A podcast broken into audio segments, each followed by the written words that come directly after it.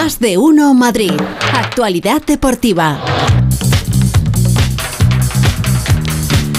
Félix José Casillas, ¿qué tal? ¿Qué tal, Pepa? Muy buenas. Qué ¿Todo mal bien? te veo, ¿Todo bien? sí, de verdad. Espérate que me estás giro verte. acostumbrada, claro, estás acostumbrada a verme de, de frente. Sí. Así, así. Así. Ahora parece que estamos aquí los dos como en una terracita, ¿no? Así tranquilamente. ¿Verdad que a gusto? Sí, sí, sí. Qué lástima que estén aquí estos dos. Estos dos, ¿verdad? Aquí. Con Pepe Lu nos quedamos, Eh, pero Pepe con Lu sí, estos dos. Rafa, les Pepe falta Lu. la camilla. Además Rafa habéis venido Fernández. todos de azul Hola. marino. Sí, sí, sí, ¿eh? es el día del Estáis azul aquí del día de azul marino. Puedes saludar, eh, Rafa. Buenas tardes. eh. Yo saludo, yo Sí. saludo, aunque con este recibimiento imagínate cuál era el que teníamos pensado de verdad. Se quitan las ganas. Se está bien aquí. se está bien. Oye, cómo me gusta a mí lo de empezar así, un, un martes ya con, con sabor a Liga de Campeones. Mm. Y poder escuchar a Carleto, a Carlo Ancelotti. Mira, escucha, el técnico italiano está en rueda de prensa porque mañana juega el Real Madrid contra el Chelsea a las 9 de la noche. en Sí, el hay un Bernabéu, dispositivo bastante importante, ¿no? Hombre, es que También van muchos- de azul. Muchos ingleses. El equipo Blue, Blue ¿eh? el equipo azul de, de Londres, el azul oscuro, porque luego está el Sky Blue, que es el equipo de Manchester, que es el celeste, ¿no? Carleto, ahí en rueda de prensa, a la 1 y 19. Pregunta para el técnico italiano del Real Madrid, al que le han preguntado por el asunto Valverde, ¿eh? porque es el asunto de moda en el, en el Real Madrid, y también por el resto de cosas. Escuchamos al italiano, a ver. se reserva un poco el entrenamiento, no, no, el entrenamiento es siempre a tope. Última pregunta, last question. Mira, la Aqui, cuestión. Mister, eh, Tatiana Mantovani, TNT Sports Brasil. Eh, Karim Benzema y Vinicius Junior juntos tienen más goles esta temporada que todo el Chelsea. Se habla mucho de que es la mejor dupla, la pareja perfecta ahora mismo de delantera en Europa o la mejor en el fútbol. Me gustaría saber si, además de lo que vemos en el campo, de la complicidad que tienen jugando al fútbol, si lo que, cómo se llevan pregunta, bien ¿eh? fuera también es clave para todo eso que estamos viendo de estos dos jugadores en las últimas temporadas. Gracias. Yo creo que, que esto es un grupo, y yo lo veo solo naturalmente aquí en Valdebebas, eh, es un grupo que se encuentra bien, en- entre, se encuentran bien entre ellos. eh, eh, yo creo que un grupo se encuentra bien cuando entiende muy bien cuando es el momento de, de hacer broma y cuando es el momento de ser serio. Eh, esto es un grupo así. A veces mm, se Por última pregunta, última respuesta. Se está enrollando también un poquito. Es que está dando Sí, una vuelta. Tienes cara como que, que no terminas de entender muy bien lo que Eh, fíjate que yo a este Yo hombre- Hoy que- estoy de acuerdo contigo. No sé ¿Verdad? muy bien dónde Es que no sé dónde quiere llegar. Sí, sí, sí. Pues Pero- yo sí. ¿Sí? ¿De dónde quería llegar? A lo obvio, A ver. que es donde al final obvio. siempre termina lo obvio. No, que quiere decir el hombre que mañana, que es un día importante, Sí. pues se van a dejar de tontas y van a ir a cuchillo. Ya, Así, pero ya está. resumiendo. Pues fíjate, qué fácil lo has qué dicho. Fácil.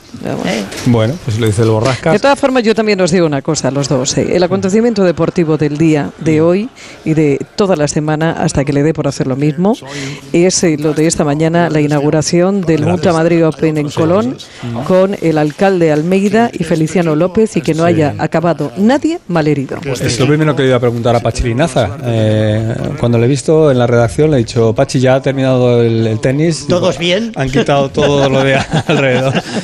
No hay cristales rotos, ni nadie se ha dado un raquetazo en las cejas, ni nada de eso, ¿no?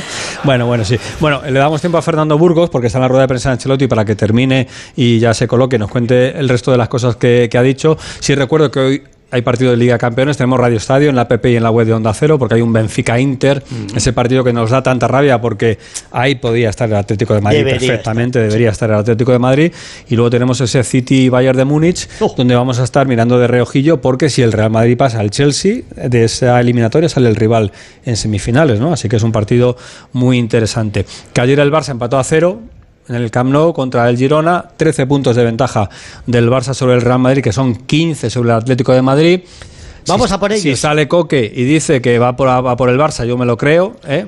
El día que el, el Madrid perdió en Barcelona Sí. y se puso a nueve puntos, Sí. yo le dije a Casillas en la redacción al día siguiente, No me acuerdo. el Barça de aquí a final de temporada se va a dejar más de nueve puntos, bastantes más, ya se ha dejado dos, los iremos sumando. Venga. Dicho, que cuando se pone No, así, no, no, Se pone dicho. se pone populista, se pone muy populista. ¿o qué? No, que, que han tirado la liga antes de tiempo, te lo digo yo. Me da rabia. Bueno, pues así está la liga. 13 del Barça al Real Madrid, 15 del Barça al Atlético de Madrid, por tanto dos entre el Real Madrid y Atlético de Madrid. Ha hablado también David Alaba. El Real Madrid últimamente saca protagonistas en rueda de prensa de los Muy que podemos sacar poquitas cositas porque hablan en, en inglés, pero Burgos sí no va a contar ya eh, lo que ha dicho Carlo Ancelotti, lo más destacado del técnico italiano. Enseguida estamos con Fernando Burgos. Bueno, del caso Valverde, vamos a escuchar un sonido de Ancelotti sobre el caso Valverde, a ver qué ha dicho sobre la figura del futbolista uruguayo, que ya saben los oyentes de Onda Cero, que pegó un puñetazo, agredió a Baena, futbolista del Villarreal, en el parking del Bernabéu. A ver cuál es la opinión del técnico italiano sobre este asunto y ahora Rafa nos cuenta alguna cosita. Valverde lo he visto bien ayer, hoy, hoy motivado como todos los equipos, ha entrenado bien. Eh, lo conocemos muy bien nosotros, lo conozco muy bien yo, tiene, Federico tiene cualidad humana especiales, extraordinarias. Eh, De, lo que ha pasado, no quiero comentar lo que ha pasado, pero estoy cierto que mañana va a darlo todo como siempre. Bueno, no quiero comentarlo, pero es algo que se debe comentar y el Real Madrid yo creo que haría bien en hacer algún tipo de, de comentario y no seguir eh, tapando esta situación que tiene pues bastante, que ha generado bastante tensión tanto en el lado del Villarreal, del futbolista, de Alex Baena, como en el lado y el entorno de Fede Valverde. Rafa, eh, ¿Qué? ¿va a llegar esto algo más de lo que ha quedado ahora mismo como una denuncia policial? Bueno, yo he podido hablar con un par de juristas con mucha experiencia dentro de lo que son comités de competición de la Federación Española de Fútbol y me dicen y coinciden en que ellos consideran que si les llegara les hubiera llegado el caso a ellos no se hubieran no hubieran sido competentes, o sea, se hubieran declarado incompetentes para sancionar a Fede Valverde porque consideran que es un hecho que ocurrió posterior al partido y que no estaría dentro de su de Claro. su enmarcación. También me dicen que conociendo las presiones que existen dentro del mundo del fútbol, que las decisiones a veces no son las que se consideran como juristas y me reconocen que ha habido veces que la política ha podido con, la, con lo que es la justicia real. Hombre, yo también te digo una cosa, ¿eh? si Valverde se contiene durante tanto tiempo y espera a salir al parking para arrearle, ya podía haberse esperado y haberle ¿no? calmado del todo, porque, a ver, me parece una contención bastante importante y, y digna de admirar, pero ya contenta hasta el final, ¿no? no Hombre, esto es el te espero en la calle, te espero fuera, de toda la vida. Sí, lo que pasa que la acción, a ver, eh, es- entramos en un terreno de la suposición, ya lo decíamos ayer, eh, de parte del entorno de Baena, y Baena dice una cosa, el entorno de Valverde dice otra, no se puede demostrar porque de momento que sepamos no hay imágenes que demuestren si Baena le dijo lo que supuestamente le dijo a Valverde, con lo cual el que está haciendo mal ahora mismo es el jugador del Real Madrid, que es el que agrede en el, en el parking al, al claro. futbolista del, del Villarreal. Pero bueno, de Chicos, momento... juicio de faltas, una multa a Valverde y chao. Si, el, si la Pero Comisión claro, antiviolencia es que es fuera. Entra a valorarlo, a lo mejor tenemos que hablar de otra cosa. Pero en lo deportivo, de momento, como dice Rafa, los juristas con los que he hablado entienden que no, tribunales. no es dentro del en terreno de juego. Nos escucha ya Fernando Burgos, que seguramente sepa también más de estas cosas y sobre todo lo que ha dicho Ancelotti, porque lo de mañana es muy importante para el Real Madrid, ese partido de ida de cuartos frente al Chelsea. Fernando, ¿qué tal? Buenas tardes. Hola, ¿qué tal? Buenas tardes a, a todos. Eh, a mí lo que me dijeron ayer es que el Comité Antiviolencia puede trasladar ese expediente al Comité de Competición. Normalmente, en casi todos los casos, por no decir en todos, el Comité de Competición se inhibe. Estamos hablando de dos eh, cosas completamente diferentes. Eh, una es la vía judicial, la vía penal y otra es la vía deportiva, pero que el Comité de Antiviolencia, que ha entrado ya eh, de- debido a la denuncia de, de Alex Baena, eh, va a emitir un veredicto y se lo va a trasladar al Comité de Competición de la Real Federación Española de Fútbol. En el 100% de los casos, el Comité de Competición dice no tengo potestad. Ha sido en un recinto deportivo, no tengo potestad. Aquí puede entrar, como dice Rafa. En ocasiones la política puede más que el fútbol.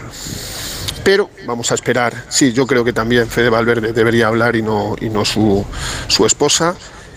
Me quedo con dos frases, una de cada bando. Hay veces que las mentiras duelen más que los golpes, lo dice Alex Baena.